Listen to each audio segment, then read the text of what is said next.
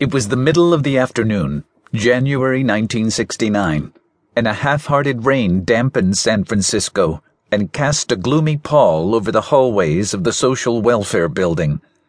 Len stood waiting for his life to change. He was a skinny man with a long face that showed its creases despite the stubble on his chin and cheeks and he kept moving his hands from the brim of his cap to the pockets of his jeans as though he couldn't be held responsible for what they might do if left unsupervised. Finally, a door creaked open, and a young woman edged into the hall. Sir? Len lurched forward.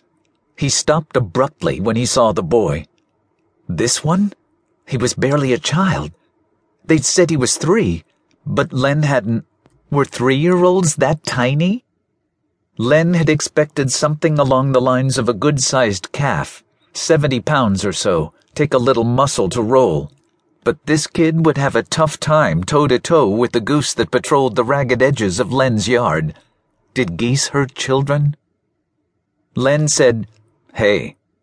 He meant to sound friendly, but his voice caught in his throat and sputtered like a gas engine with a lazy spark. The boy turned his face to him and Len peered closely.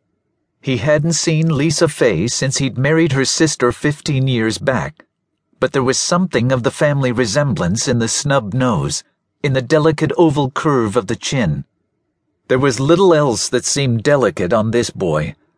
In spite of his small size, he was robust and muscled. His pale hair was cropped short and badly and his corduroy pants were bunched by a belt at his waist, the elastic gone slack.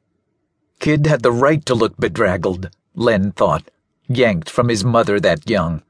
He had the right to look forlorn. This boy didn't look forlorn. He looked ferocious.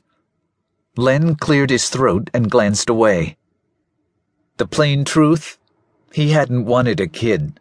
Had no idea with Meg the way she was what to do with one. This boy was too small to bring to work with him, and too young to leave on his own, and would probably not take kindly to being penned up all day. Len looked sideways at the young woman who had maneuvered the boy into the hall. There was no other kin to take him, she'd said. Of course, if Len preferred he be raised by strangers. Do I sign something? Miss Hanson flashed him a weary smile. Why don't you and Wrecker take some time to get acquainted? She gestured toward the boy. I'll meet you in ten minutes in the office and we can take care of the paperwork. It was settled then. Len took a hesitant step forward. His body was a compact knot from 30 years of working the woods, cramped worse from six hours in the truck on the drive south. Okay. He grimaced upon squatting down. All right. Should he call him Sport? Son? Fifteen years to go, and already ten minutes seemed like an eternity. He reached out his hand. It looked giant and threatening, even to him, and he slid it back into his pocket. The kid stood his ground, battle worn renegade.